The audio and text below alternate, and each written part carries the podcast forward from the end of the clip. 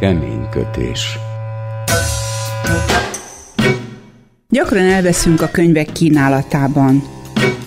Hogy döntsek? Borító? Szerző? Téma? Melyiket vigyem ma az ágyba? Kortárs szerzők, kortárs szerkesztők, kortárs kiadóktól. Kemény kötés. Könyvekről a fülszövegen túl. Hajós Vera műsora két hetente, vasárnap este 7 órától.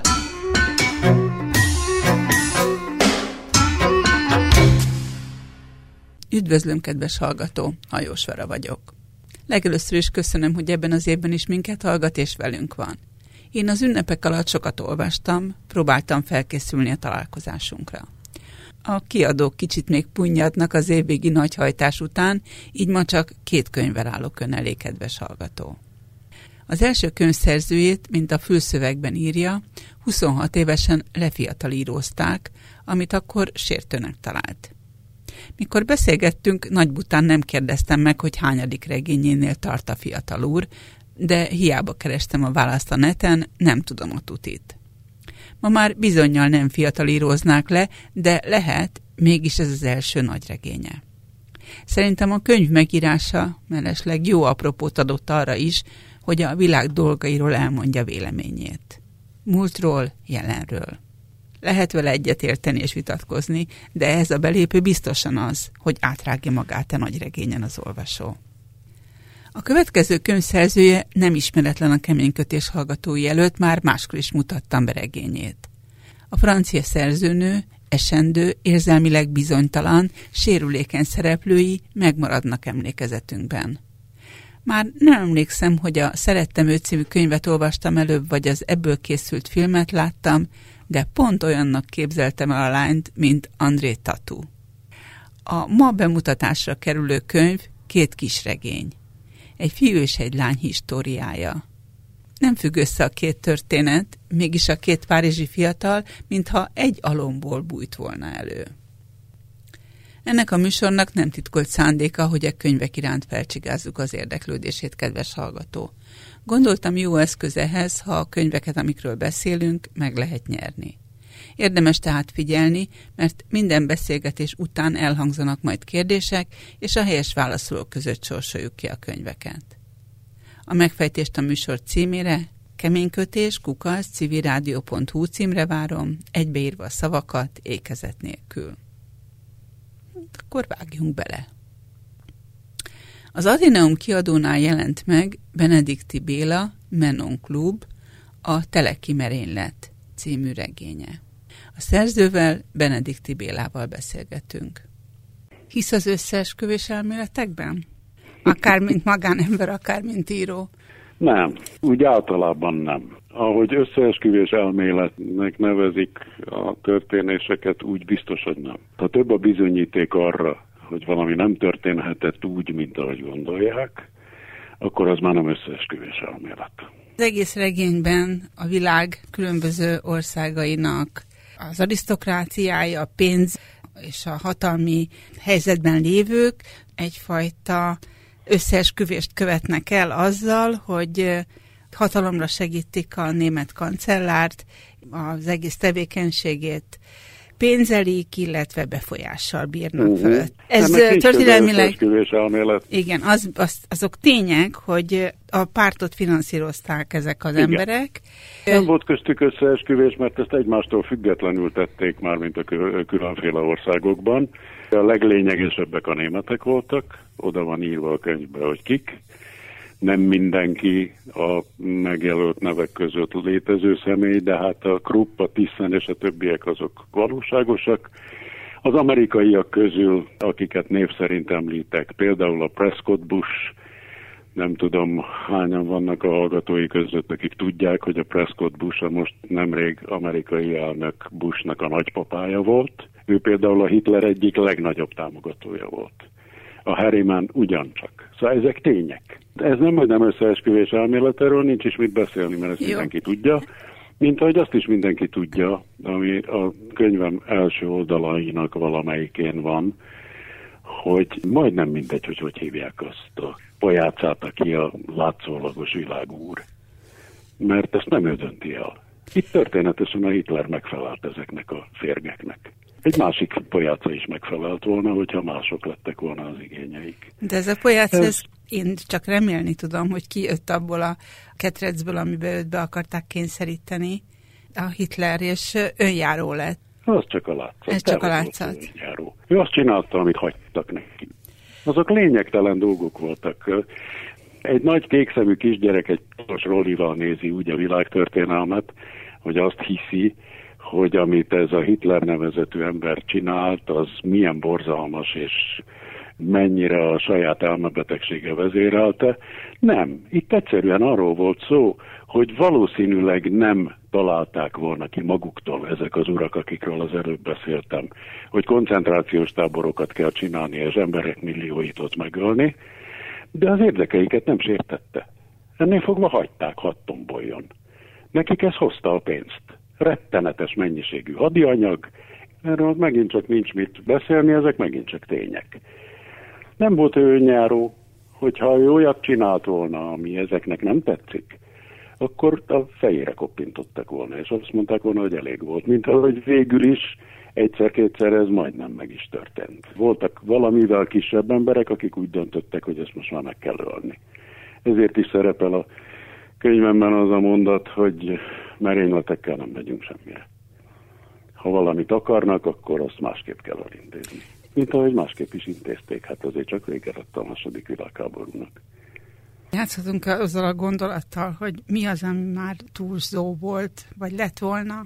Hogy mit tehetett volna még a Hitler, amit ezek már nem tűrtek igen, volna? Igen, igen, Például befejezte volna a háborút.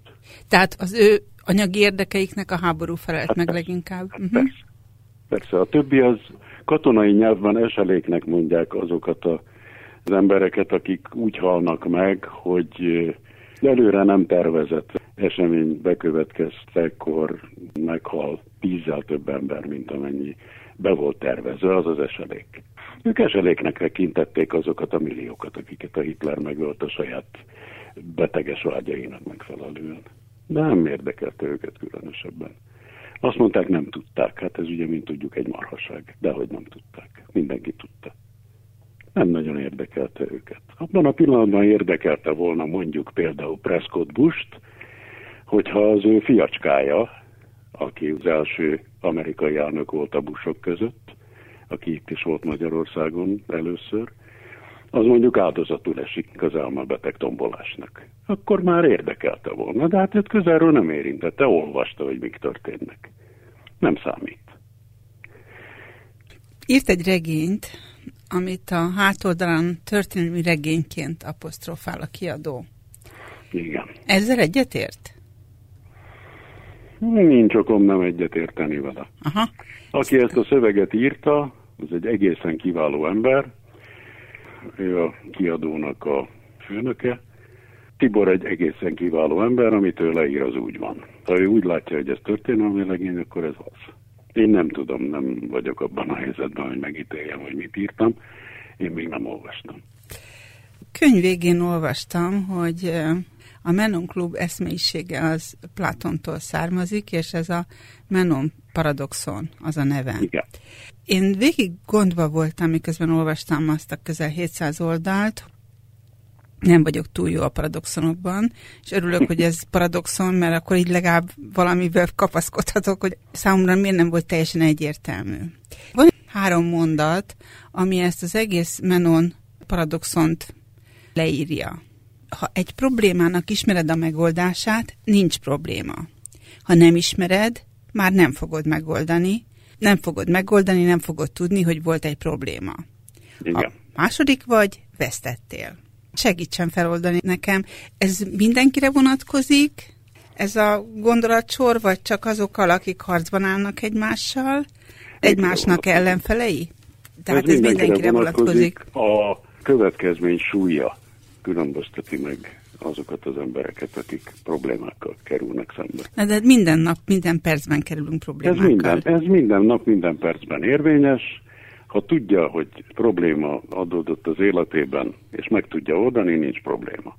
Ha nem tudja megoldani, lehet, hogy soha nem is fogja megtudni, hogy volt egy probléma. A kérdés csak az, hogy annak mi a következménye. Ha az volt a probléma, hogy nem vette föl a lábtörlőt az ajtó elől akkor, amikor a vitreházmester felmosta a lépcsőházat, akkor annak az lesz a következménye, hogy vizes lesz a lábtörlő. És így fogja tapasztalni, hogy volt egy probléma, amit nem oldott meg. Egyszerűen a következmények súlya az, ami különböző. Tehát maga az a paradoxon, hogy a problémák azok vagy megoldhatók, vagy nem? Nem, a paradoxon az az, hogy mármint a Menon szerint, Menon azt mondta, ez, amit most maga idézett, ez a Menon klubnak a szava. Igen. Az eredeti Menon paradoxon az úgy szól, hogy ha tudjuk egy probléma megoldását, akkor nincs probléma. Ha viszont nem tudjuk a megoldást, akkor nem tudjuk, hogy mit keresünk, akkor nem is várhatjuk el, hogy találjunk valamit, akkor lehet, hogy azt sem tudjuk, hogy van egy probléma. Ez az eredeti Menon paradoxon. Paradoxon az az, hogy tulajdonképpen a problémák nem léteznek.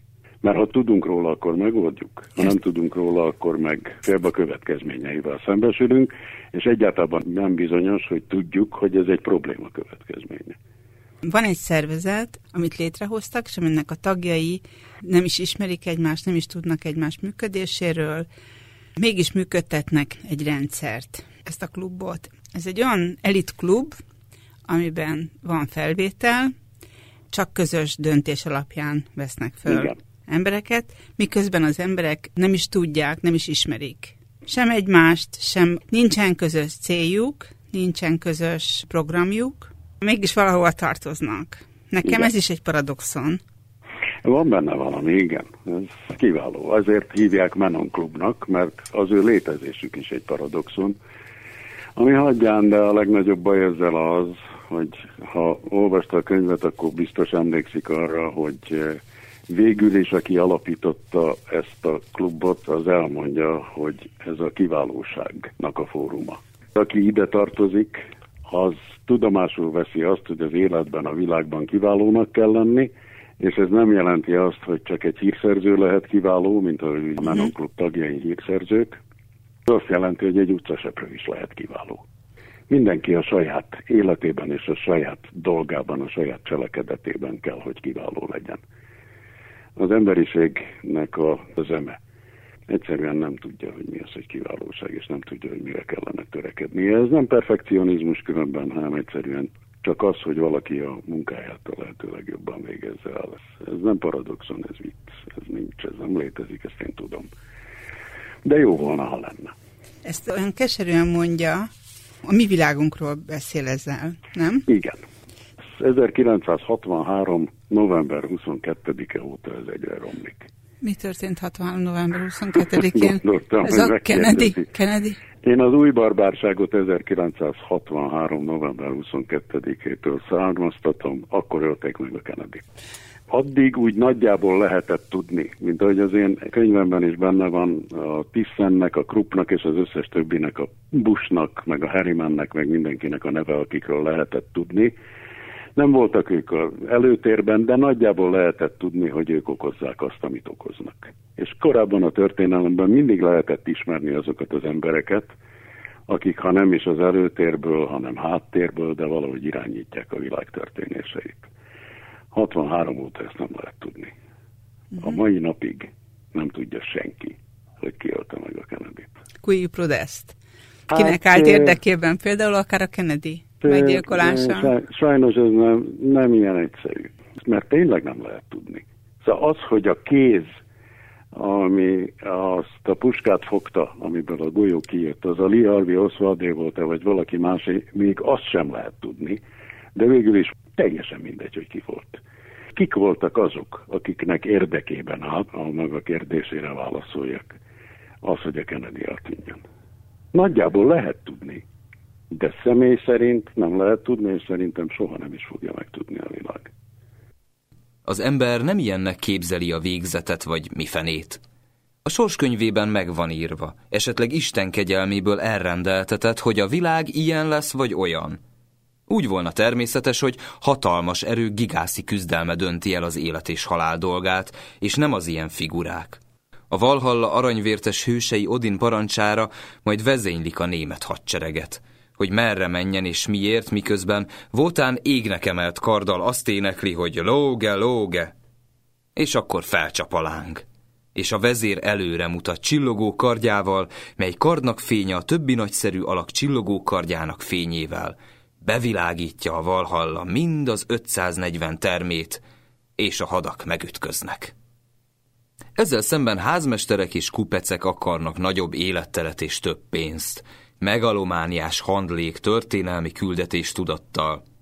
Mit akarhatott Dedi a fölényesen okos és mindenen és mindenkin kívül álló és élő von Österreich tessen?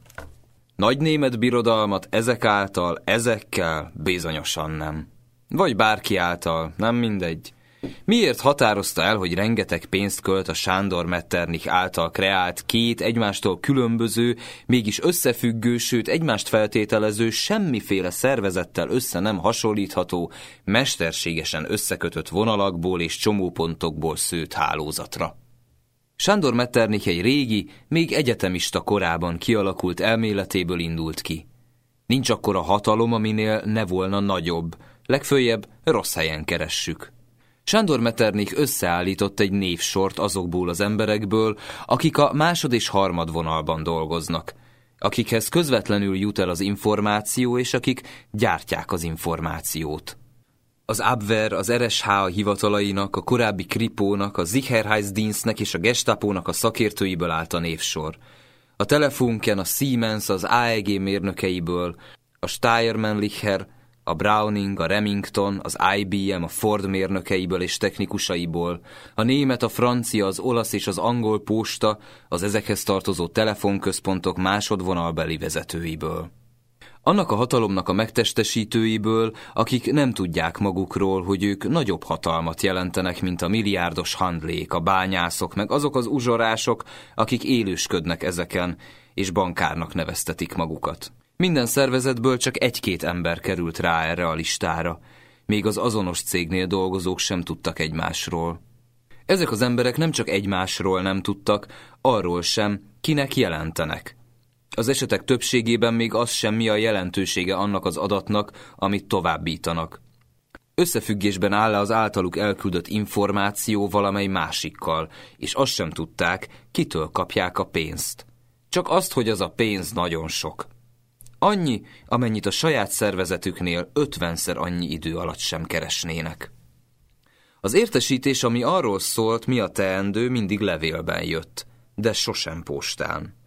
A Hagane, az Irgun, az MI6, az OSS technikusai jó részt kapták az információt, alig kértek tőlük, jóformán észre sem vették, hogy ők is a valamit valamiért elv alapján dolgoznak, hogy azért kapnak, mert arra épül az, amit adniuk kell. A spanyol, portugál, marokkói, svéd és brazil fegyvercsempészek jobbára csak jelentéktelennek látszó könyvelési adatokat küldtek.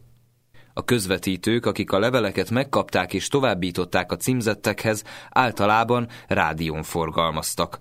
A hívószámok és kódok látszólag minden rendszer nélkül változtak. Hogy hogyan, az csak egyetlen ember tudja, Zajfried úr a Florisdorfi Baumergasszéban. De azt ő sem tudta, hová mennek a levelei, és kitől kapja a pénzt. Kockázatos elképzelés volt több okból is.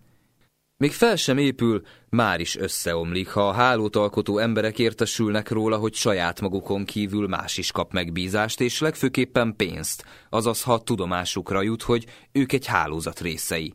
Vagy ha különféle szervezetekben, ahol a hálót alkotó emberek alkalmazásban állnak, valakinek feltűnik, hogy egyes alkalmazottak hirtelen elkezdenek jól élni, költekezni. Márpedig ezeknek a szervezeteknek a túlnyomó többsége éppen arra épül, hogy a jelenségeknél kevésbé feltűnő momentumok is azonnal feltűnjenek.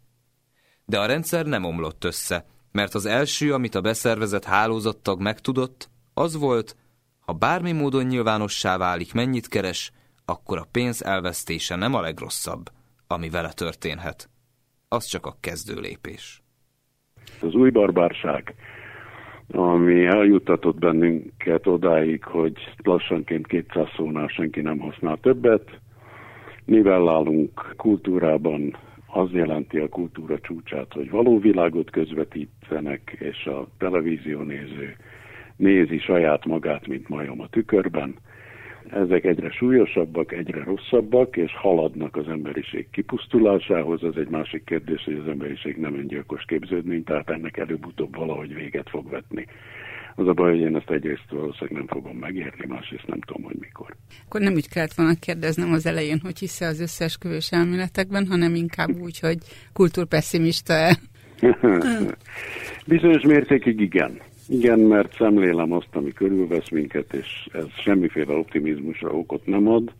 Az, amit az előbb mondtam, hogy ennek egyszer vége lesz, Hát valamivel több, mint jóslat, mert azért ennek megvannak az alapjai. Úgy emberiség már elég sokszor volt azon a határon, hogy kiírtsa önmagát, és az, az utolsó pillanatban mindig megtorpant. Látványosabbat most hirtelen nem tudok mondani, mint az atombomba robbantás, meg a kísérleti hidrogénbomba robbantások. Látja, azoknak is vége lett. És ebben a pillanatban ott tartunk, hogy ha el nem szabadulnak a náziaiak, de nem is fogják hagyni, hogy elszabaduljanak, akkor azért bomba egyhamar nem fog robbanni ennek is vége lett. Vége lesz a kultúra pusztításnak is, csak nem tudom hogyan. Visszatérő a regényre.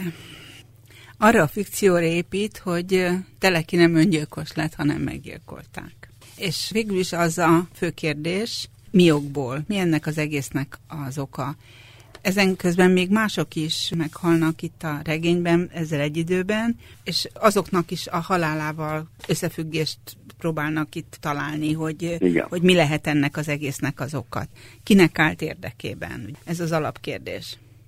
Azt lehet mondani, hogy egy Magyarország nagyságú ország miniszterelnökének a meggyilkolása egy mással szemben álló felek politikai érdeke volt? Szilárd meggyőződésem, hogy igen. A részleteket természetesen nem tudom. Az én elméletem az egyik a lehetségesek közül nagy valószínűség szerint nem pontosan így történt. Egyetlen egy dologban egészen bizonyos vagyok, hogy nem lett öngyilkos. Az ugyanis teljesen ki van zárva. Ez benne van a könyvben, hogy miért. Hogy aztán a motiváció mi volt, egész pontosan, azt nem lehet tudni. De nagyjából azt is lehet tudni. 1941-ben, amikor az én könyvem játszódik, 21 éve csunkították meg Magyarország. Az a magyar érdek, hogy visszacsatolják a... Hát persze. Nagy, legyen nagy persze. Magyarország. Hát nézzen körül most. Hát most is mindenki azt hiszi, hogy ez a magyar érdek. Senki nem veszi észre, hogy az Európai Unió léte óta majdnem mindegy, hogy hol vannak a határok. Nem mondja azt, hogy senki, hát mi ketten már észrevettük. Hát igen, igen, de hát a hivatalos politika ebben a pillanatban még mindig azt képzeli, hogy itt arra lehet appellálni, hogy Trianon. Régeség senkit nem érdekel különben, mint ahogy 41-ben sem volt ez probléma, de most trianonozásban nem szívesen mennék bele. Az minden esetre tény, hogy akkor az akkori politika arra utazott, hogy visszaszerezze azt, amit elvettek. Most abban a pillanatban, ahogy ezt visszaszerzik, Magyarország jelentős tényező lett volna. Gazdaságilag, területileg, népességben, sok mindenben. Magyarországi miniszterelnök az nagyon sokat számított volna egész egyszerűen csak egy figura volt. A nagy politika számára ő nem számított semmit. Most a jelleméről aztán végképp nem beszélek, mert az most nem ide tartozik. Nem azért ölték meg, mert olyan volt. Az egyik szereplőt hívják, hogy Kroy Zsigmond, és azt mondja a miniszterelnökről, hogy nem bírom a hatalmi tébolyban szenvedő politikusnak nevezett betegeket, ezt most a könyvből olvasom föl. Igen. Az a miniszterelnök, akit én elfogadnék, valószínűleg nem létezik, mert alapvető félreértésben vagyunk. Szolgálatra jelentkezik, miközben tudja, hogy uralkodni fog. Azért olvastam ezt a részt fel, mert találtam az interneten egy blogot, a Jó reggelt Európa. Igen. És abban van egy megszólalása, ami nagyon egybecseng ezzel a gondolattal a mai napnak, hogy a szerző gondolatai azok a szereplők száján jönnek -e ki? hát ez többnyire így szokott lenni, igen. Természetesen az író nem minden figurájával ért egyet. Ebben speciálen Kroy Zsigmonddal maximálisan egyetértek. Ez a legnagyobb baj. Mindenki szolgálatra jelentkezik, és mindenki pontosan tudja ezek közül a nyavajás politikusok közül, hogy végül is ő uralkodni akar. Hát ez történik most is. Mondjuk még ráadásul kirívó angusztustalanul történik ez. De mindig ez történik, teljesen mindegy. Az elmúlt 25 évben, amikor lehetőségünk lett volna arra, hogy legalább valami emberhez méltó rendszert próbáljunk kialakítani. Mindig ez az effektus akadályozta meg ezt az országot abban, hogy, hogy európai ország lehessen.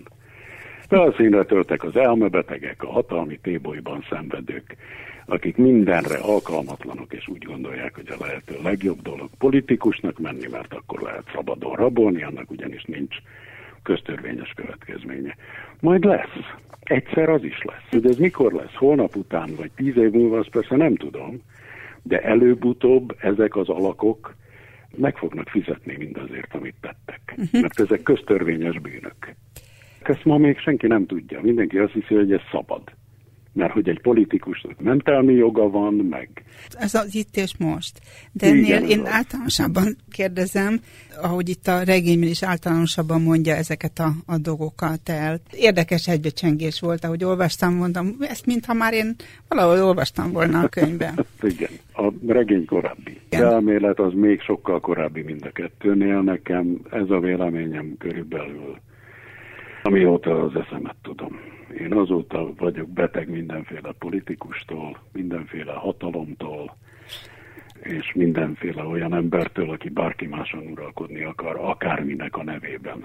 Legyen az proletár diktatúra, vagy bármilyen egyéb diktatúra. Na, és akkor itt jövünk vissza regényhez. Igen. Már nem emlékszem, hogy ezt kimondja, hogy a világ állapotáért az arisztokráciáknak volna felelőssége, de hát őket már befolyásolják a pénzmagulok, és ezzel az össze-visszaházasodással kicsúszott a kezükből a világ dolgai feletti örködés. Igen. Kinek lenne akkor feladata teszi fel magának a kérdést, és eljut odáig, hogy talán a felvilágosult abszolutizmusnak, vagy egy elitklubnak. Hát a szellemi arisztokráciának, ugye Krojzsigmond világosan kimondja, hogy ő arisztokratának született ugyan, de semmire nem becsüli azokat a értéknek tekintett attribútumokat, amelyeknek alapján ő arisztokrata. Ő a Giottoval, a Dantéval, a Del Grékóval, József Attillával, Bartókkal és a többiekkel abban az arisztokráciában van neki tennivalója. A saját születéséből fakadó arisztokrácia őt nem érdekli. Na hát ezzel én is így vagyok. Tehát ki felel akkor a világ dolgaiért? Hogyan működjön akkor az a világ, amiben nincs vezetés, aminek a tagjai önkéntes alapon vannak jelen a, az életben, egy olyan klubnak a tagjai, amiben valahogy a világ igazságossága felett senki nem dönt magában, csak úgy együtt. Nem tudom elképzelni ezt a világot, ahol, ahol nincsenek, nincsenek vezetők. Maga el tudja ezt képzelni? Azt gondolom, hogy ez anarchiához vezet, hogyha ha nincsenek szabályok, ha nincsenek hát, vezetők, ha nincsenek... Igen, de hát hogy ne volnának szabályok? Hát vannak törvények. Csak Abban azokat a megfelelő embereknek kell hozniuk, és igen. nem ezeknek a senkiháziaknak, akik ma például bejárnak a magyar parlamentbe, és úgy csinálnak, mintha törvényeket hoznának.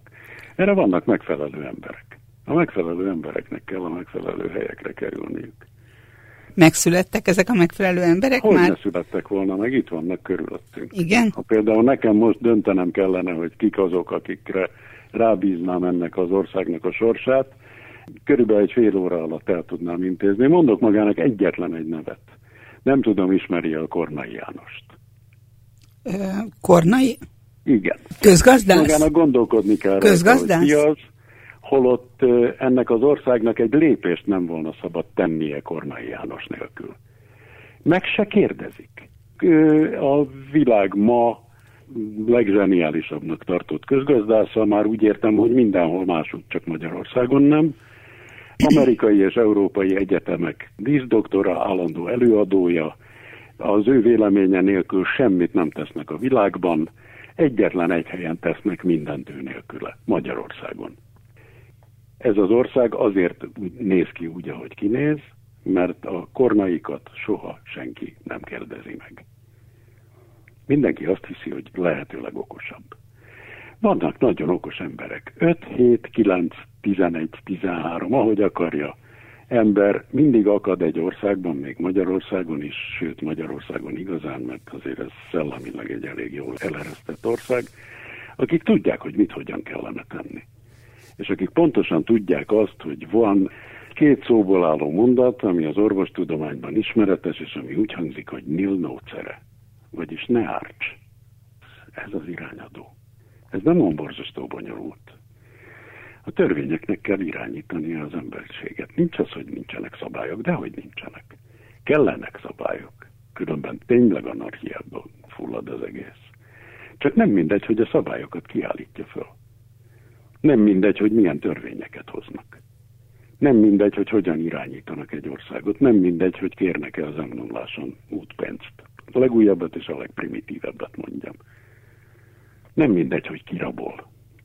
Nem mindegy, hogy kilop és mennyit. És hogy azért mikor kapja meg a büntetését. Ez már a tíz parancsolatban is benne van, hogy ne lopj. Most pedig mindenki úgy gondolja, hogy a szabad rablás az szinte kötelező, hiszen a legfelső emberek mindazt csinálják. Ez így nem működik. Majd meglátják. Még azért a regényről is szeretnék. Jó. Már, hogy mondtam ezt a Jó reggelt Európát, ott nem csak aktuális kérdésekkel foglalkozik, hanem regényhez írt egy kiegészítést, vagy hozzátevést. Igen. Amúgy a regényben nagyon sok kulturális ismeretet is mellékel vagy ad. Igen. Néha megmagyarázza, néha csak megemlíti. Mitől függ, hogy, hogy melyiket választotta? Tehát néha olyan érzésem van, hogy húha, ennek utána kéne nézni, fogalmam sincs, miről beszél, néha meg evidenciákat mond el. Borzasztó, hogyha egy regény elkezd szájbarágni. Muszáj, hogy feltételezzek az olvasóról szellemi színvonalat. Amin legalább arra képes, amit egészen kiválóan mondtam most az előbb, hogy ha arra késztetem, hogy utána nézzen, akkor már jó. Ha meg úgy is tudja, akkor meg még utána nézni se kell. Érdekesek a zenei motivumok, amikkel a regényben találkozunk, és aztán ebben a blogban pedig látom, hogy sok zenei élménye van, és nagyon sok zenei tudása. Igen, volt egy idő, amikor az volt a foglalkozásom. Mármint, hogy zenész voltam, meg zenekritikus. De hogy foglalkozott a zenével? Én mai napig azt tartom, hogy az emberiség a legcsodálatosabb találmánya az a zene. És aki zenét tud, aki zenével foglalkozik, aki képes mindenféle hangszereket játszani, és aki a harmóniával nagyjából tisztában van, az már az ember nem lehet. Biztos ez alól is van kivétel, én nem ismerek. Hát Wagner és Hitler. A Wagner egy piszok állat volt, már bocsánatot kérek, hogy ilyeneket mondok. Olvastam a blogján, ezért provokáltam tőle. ki ezt a Wagner dolgot. I- igen, az egész gyerekkorom vele, tehát olyanokat nem akarok mondani, hogy nem tartom zeneszerzőnek, mert azért ez nem igaz. Nem véletlen, hogy a nácik nagy része Wagner János volt. Nem, én minőségi zenéről beszélek. Mozartról, Beethovenről, Bachról, Wagnernak itt semmi keresni valója nincs. Wagner egy végtelenül unalmas, bombasztikus, primitív úcskaság. Tudom, hogy ezzel én most retteletes indulatokat keltek, de nekem ez a véleményem. Nem kell ezt osztani, ettől még imádhatják Wagner. Szerintem a kártékonyság egyik változata a Wagner imádat.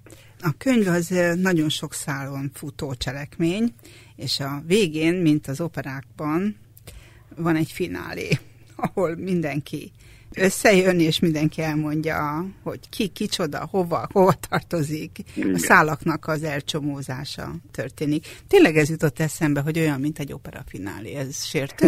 Édesem, igen. Ez kedves. Igen, hát azért vannak operák, amiket én nagyon szeretek.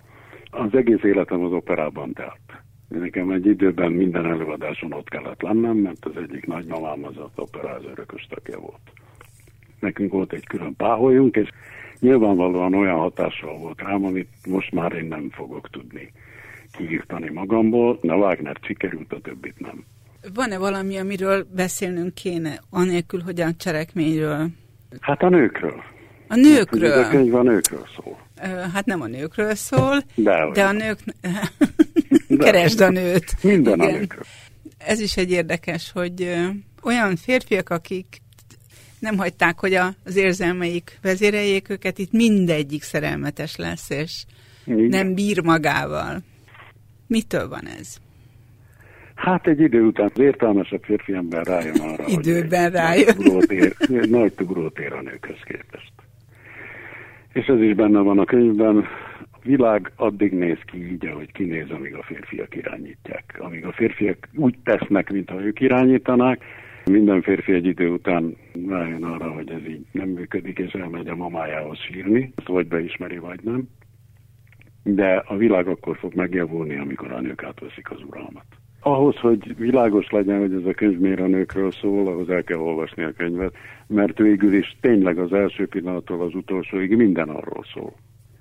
Látszólag ezek a férfiak a főszereplők, Roy Zsigmond, a Sándor Metternich, meg a Számszécsi Albán, meg a tudom én kicsodák, de hát itt valójában három nő az abszolút főszereplő.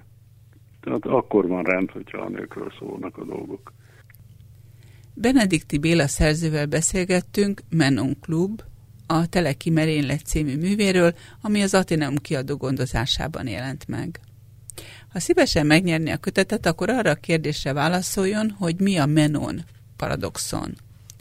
Megfejtését a keménykötés kukasz civilrádió.hu címre küldje, egybeírva a szavakat ékezet nélkül.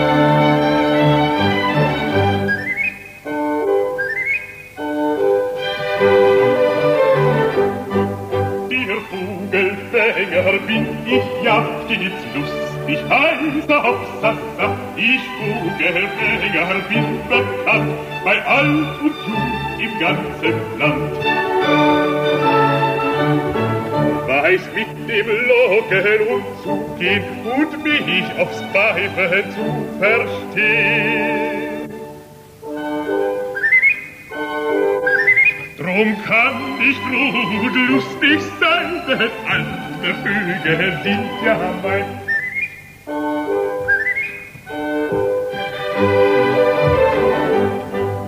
der Hugelfänger bin ich ja stets lustig, heiser Hopsassa. Ich Hugelfänger bin bekannt, bei alt und jung im ganzen Land.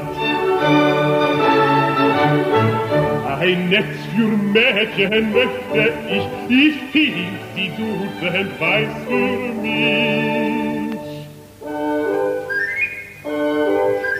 Dann sperrte ich sie bei mir ein und alle Mädchen wären mein.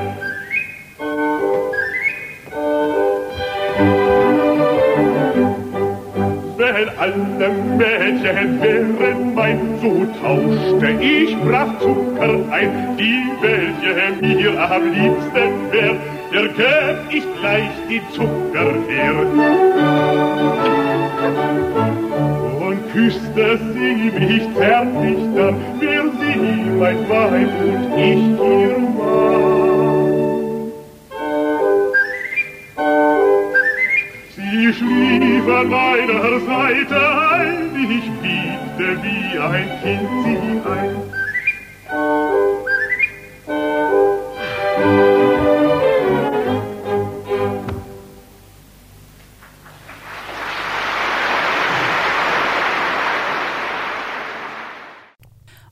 Magvető könyvkiadó adta ki Anna Gavalda Édes Életünk című kötetet, ami két kisregényt foglal magában.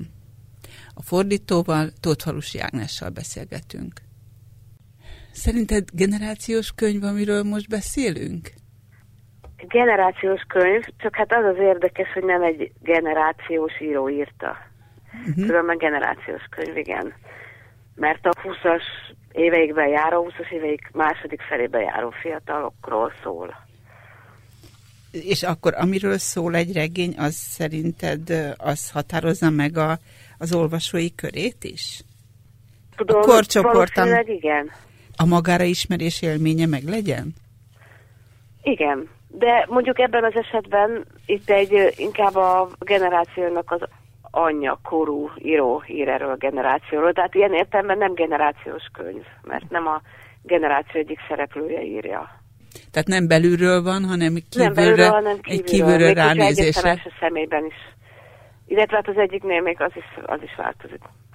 De hogy körülbelül egy első személyben szólnak ezek a regények. Két kisregény, mindkét kisregény szereplője a saját életében úgy el van. Inkább azt mondhatnám, hogy rosszul, mint jól. És mindkettőben a nagy találkozás hozza meg a kizökkentést ebből. Ez a felvállalni önmagam. Kisregényekben ez egy nagy út, amit mindkettőnek meg kell tennie. Ebben az értelemben kérdeztem ezt a generációs dolgot, mert hogy... Igen, tehát az is, az is nagyon érdekes egyébként, hogy itt francia fiatalokról van szó, akik nagyon szerencsétlenül érzek magukat az életükben, tulajdonképpen nincsenek megélhetési problémáik, de hát valamiképpen arról van szó, hogy nem találnak olyan munkát, amit szeretnek. Az egyik szereplő nem tudja a uh-huh. diplomamunkát sem megírni, a másik megszerezte a diplomáját, de nem talál olyan munkát, amit igazán méltónak érez magához. Ebben országtól független problémát láthatunk. Még ha mi azt is gondoljuk, hogy a mi életünk, illetve hát a fiatalok élete kilátástán, és a fiatalok ezt joggal gondolják így. Az az érdekes, hogy ezt más szemünkben sokkal jobb pozícióban lévő fiatalok is így érzik más országban. Mégis ez egy elpazarolt idő, amit a tanulásra fordítottak, mert ezek nem használható Hát vagy... az ő esetükben igen, a hőseink esetében igen. igen Amúgy én ezt azt gondolom, hogy ez sose elpazarolt idő. Hát gondolja anyukásan, de nagyon sokat nem azt a tudást használjuk, amiről diplománk van, és ettől még nyilván az agytekervényeinknek nem ártott az a pár év tanulás. Igen. Jan designer szakon végzett, és művészettörténetet tanul Matild, amit nem fejez be. És most Matild blogger, több személyiségben írogat egy oldalnak, és Jan pedig hülye kütyüket, konyhai kütyüket árul. Mindkettőnek talán ez is oka, nincs meg az önbizalmuk, nincs meg az a érdeklődésük a saját választott területükre. Mondjuk az a különbség, hogy a Matilde egy, egy gyász miatt is vergődik, mert hogy elveszítette az édesanyját. Tulajdonképpen olyan az, ő maga is elmondja, neki semmi baj az életbe, szerető szülők nevelték föl, mindent megkapott, csinos fiús. Ő bánata, vagy az ő vergődése kicsit megfoghatatlanabb, ő is nehezebben fogalmazza meg. Ugyanakkor meg az is benne van, hogy ezt látnunk kell nekünk, akik más generációhoz tartozunk, hogy ma sokkal nehezebb rátalálni arra, amit szeretnénk, illetve hát nehezebben találnak rá a fiatalok, mert hogy több és kevesebb a lehetőség. A mi életünk az jobban be volt szabályozva. Ha ráálltunk egy útra, nem nagyon lehetett onnan eltérni, ezért aztán nem is jutott eszünkbe, hogy eltérhetünk általában. Az első kisregény Matildról szól, aki elveszíti a, a pénzét, és ezzel tulajdonképpen a látszólagos békét is elveszíti. Mert van egy, egy megrögzött bizalmatlanság az emberekkel szemben, és ad egy, egyfajta nyugalmat. És amikor a Jean-Baptiste jelentkezik nála, hogy ő megtalálta ezt az elveszett pénzt, akkor, akkor elveszíti ezt a, ezt a stabilitást. Még egy momentum van, ami fokozza, hogy bár nagy hangon tud beszélni a barátnőjével telefonon és nyilvánosan a szexuális életéről, de abban a pillanatban, ahogy egy intim levelet elolvas ez a Jean Baptiste táskájában, amit megtalált, kifordítja, elveszíti a, a talajt a lába alól. Ez egy nagyon személyes titokká válik, ami, amit ott a táskájában őriz, és azzal, hogy, hogy más elolvasta, ezzel ez a személyesség vészel. Hát igen, mert a, amikor nagy hangon beszél a barátnőjével, akkor nem telefonon, akkor nem tudja, hogy őt ez, bárki kihallgatja ezt a beszélgetést. Egy a játék szint a barátnőjével, míg a valaki más haja, akkor rögtön komolyá válik, rögtön valóságá válik, ő csak hülyéskedik. Őt annyira meg, hogy ezt a bizonyos levelet egy idegen elolvashatta, és hogy a beszélgetését kihallgathatta. Ez nekem az, az intimitásról szól, tehát arról az intimitásról, amit őrizni próbálunk az életünkben, és vannak publikus részei az életünknek, és vannak intim részei, és ezt az intim részt nem akarjuk megosztani mással. Igen, ugyanakkor a Matilda esetében az, hogy valaki behatolt így az intimitásába, mégis felszabadító erejű. Mert hogy olyan régóta nem engedte meg senkinek, hogy, hogy kötődni kezd ehhez a, ehhez a fiúhoz, aki, aki többet tud róla, mint más. Hogy, hogy nem jó elveszíteni ezt az intimitást, ugyanakkor mégsem rossz, ha valakit be tudunk avatni a titkainkban, meg a, a, a lelki dolgainkban. És nála ez okozza ez, ez hozza ki ezt, ezt a, a változást. Uh-huh. Ami végeredményben jó. Ez az átalakulás, ez, ez jó, ez neki jót tesz, mert meg van dermedve. Tehát, hogy ez egy ilyen felszabadító. Mindenképpen, igen. Uh-huh. igen. És a Facebook az nem üres ábránd, és az összes hülye társkereső oldal, az összes szánalmas üst, ahol a magányotokat kevergetitek két képreklám között, a lájkok, a képzeletbeli barátok hálózata, a szemmel tartott közösségek, a védtelen nyájban nyomuló fizetős testvériségek hálózata, amelyek iszonyatosan gazdag szerverekhez kötődnek, azok vajon micsodák? És az állandó lázas izgalom, a folyamatos hiányérzet, a telefonok, amit egy percre sem hagytok békén, az életek, amiket azért vásároltok, hogy tovább játszhassatok, ez a nyitott seb, lefolyó nyílás, állandó szorítás a zsebetekben. Ahogy egyfolytában azt nézegetitek, nem hagyott-e valaki számotokra néhány szót, egy rövid üzenetet, egy jelet, egy visszajelzést, egy megjegyzést, egy bármit. És ez a valaki, bárki és bármi lehet. Attól a pillanattól kezdve, hogy hozzátok szól, megnyugtat, és azt sugalja, hogy elevenek vagytok, hogy léteztek, hogy számítotok valakinek. De mivel nem ismer, úgy mellékesen bármikor bepróbálkozhat valami szarsággal. Ezek a szakadékok, ezek a káprázatok, ezek a kódolt vonalak, amelyeket a metróban simogattok, azonnal eltaszítanak titeket, mint egy darab szart, amint nincsen neki térereje.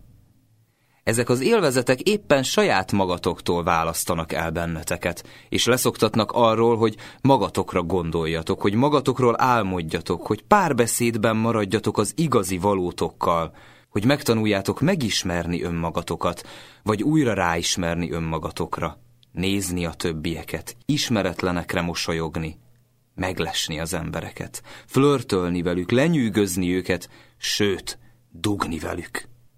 De mindennek az illúzióját nyújtják nektek, azt az érzést, hogy az egész világot ölelitek. Mindezek a kódolt érzelmek, a barátságok, amelyek csak egy hajszálon függenek, amelyeket minden este újra fel kell tölteni, és amelyből semmi nem maradna, ha kivágódna a biztosíték, ezek talán nem üres ábrándok. Én tudom, miről beszélek, hiszen én is vérzem. És fütyülök rá, hogy ez a fiú szakács, utcaseprő vagy bróker. Bár elismerem, van egy gyönge pontom – úgy képzelem, ahhoz, hogy ezt a kutyának való mesterséget válassza valaki, mármint hogy nap-nap után az embertársait etesse, alapvetően jónak kell lennie. Nem tudom, hogy lehetne kibírni máshogyan. Lehet, hogy vannak rossz emberek, azok között is, akik szakácsköpenyt viselnek, de ahhoz, hogy annyira korán keljen és annyira későn feküdjön valaki, hogy halára fagyjon reggel, miközben az árut átveszi, majd megsüljön a tűzhelyei előtt, hogy állandó nyomás alatt legyen, amint eldördül a startpisztoly, majd, amint egy perc pihenője van, elszundikáljon az első kocsmában. Hogy annyit vesződjön azzal, hogy a forró vízbe mártott zöldségeket jégfürdőbe tegye, hogy megőrizze a szép színüket, míg ő örökösen sápatképpel mászkál, hogy halálosan fáradtnak érezze magát a szabadnapjain, de még legyen annyi ereje, hogy köteint kössön és enni adjon a barátainak, a családjának, a barátai barátainak, akik annyira élvezik, hogy egy szakács van a közelükben, és ennek még örüljön is. Lehet, hogy tévedek, de azt hiszem, ehhez jó embernek kell lenni. Nagyvonalúnak legalábbis, és bátornak. Bátornak lenni kötelező, mert olyan hálátlan dolog ez a jól lakatás. Nagyon, nagyon hálátlan, mert mindig előről kell kezdeni akkor őt most elengedjük, és nézzük Jant, ami, ami egy másik helyzet. Jan együtt él egy lányjal, és történik vele egy olyan helyzet, hogy bepillant egy intim kapcsolatba. Egymással teljesen össze függő két kis regény, és mégis itt is az intimitásról van szó. Ilyen kap egy, egy benyomást egy család életéről, és számára annyira vonzó és annyira meghatározóan intim, és annyira vágyik egy ilyen intim kapcsolatra, mint ezt a szomszédék családjában látja, hogy őt ez vonza. Van neki egy humortalan barátnő, és úgy tűnik, hogy kínlódik ebben a kapcsolatban, anélkül, hogy tudatosítaná, vagy engedni magában tudatosodni. Igen. Egy nagyon fontos dolgot tanul meg a szomszédtól, Iszánk Moisétól, és ez pedig a humor. Humor fontossága. Ha egy nőt megnevetett egy férfi, akkor az a legszebb szerelmi vallomással ér fel. Nem világos, regényről van szó, de hogy, hogy mi van előbb, hogy mi, mire lesz fogékony az ember arra, ami hiányzik neki, és akkor arra fogékony lesz, mert a családban ilyen előfeltevések alapján szeret bele. Azért szeret bele, mert, mert azt testesítik meg, ami neki hiányzik, és azt látja meg az életükből, ami neki hiányzik.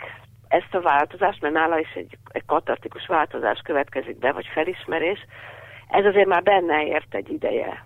Csak az utolsó lökést adja meg ez a család, vagy ez az este erre. Valószínűleg igen, megvolt benne ez a vágy arra, hogy valami változás legyen, mert ez a monotonitás ez nem, nem volt számára kedvező. Azzal együtt, hogy, hogy elmondjuk ezzel, hogy, hogy szakítani fog a barátnőjével, egy nagyon fontosnak tartom, hogy, hogy mik azok a dolgok, amik miatt képes egy kapcsolatot valaki felrúgni. Szembe jut a Karenin füle. Életünkben van egy pillanat, amikor ránézünk a másikra, és, és érezzük, hogy nincs tovább Hát nem tudom, az én életemben még sosem volt ilyen pillanat, de lehet, hogy ez létezik. Olyan van, hogy ránéztem valakire, és azt gondolta, hogy fú, ekkora füle van, de aztán gyakran az volt, hogy azt gondolta, hogy na és akkor mi van.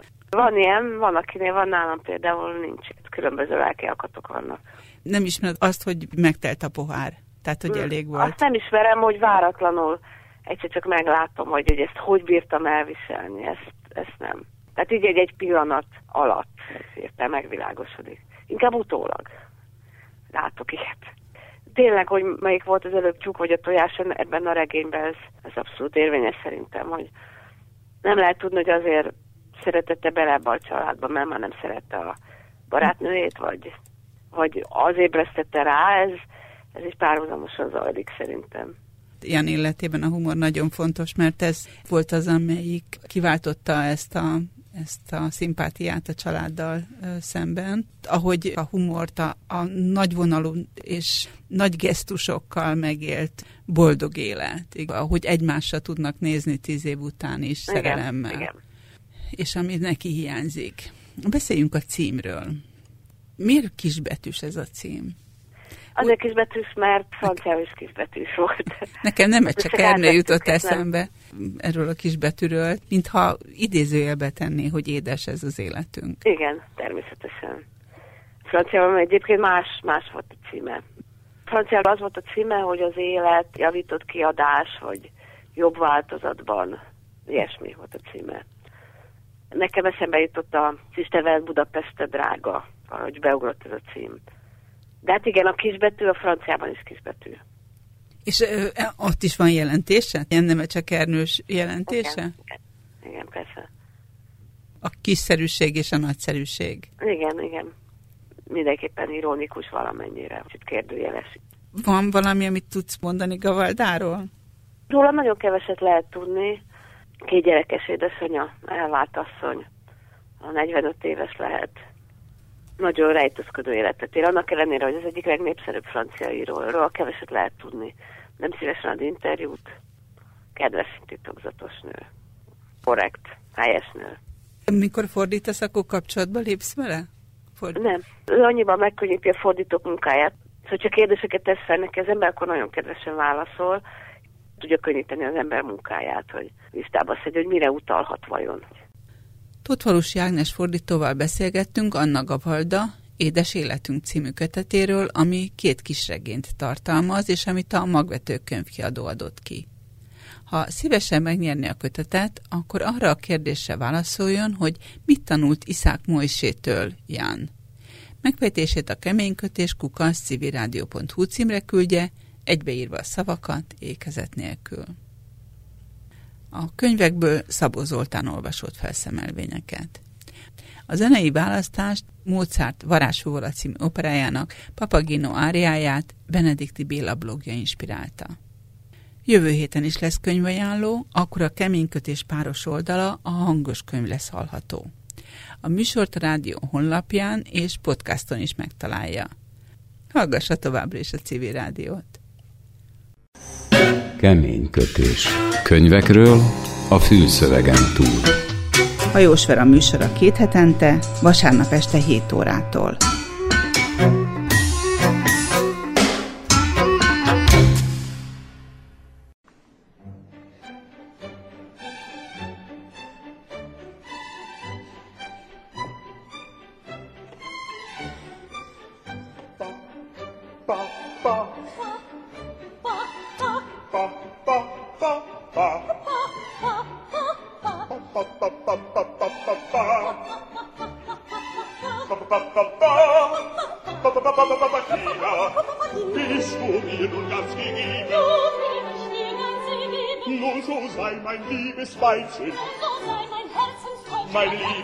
zur Ewigkeit.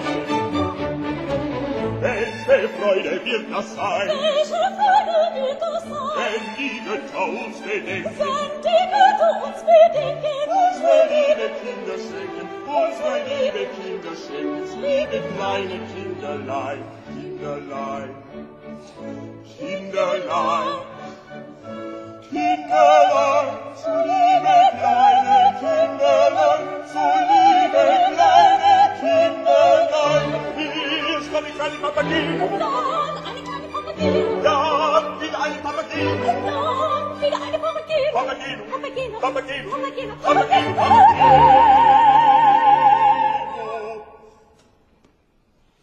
Es ist das höchste der Gefühle. Es ist das höchste der Gefühle. Wenn wir den Papa gehen Papa Papagei, Papa Papagei, Papa Papagei, Papa Papagei, Papa Papagei, Seelen sein, es ist das höchste der Gefühle. Es ist das höchste der Gefühle. Wenn viele, viele, viele,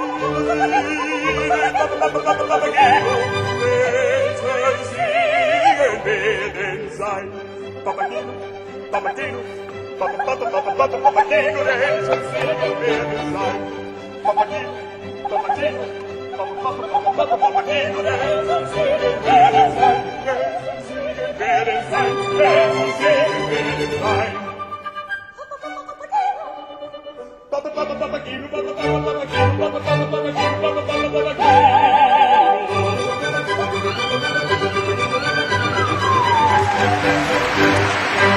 Gino.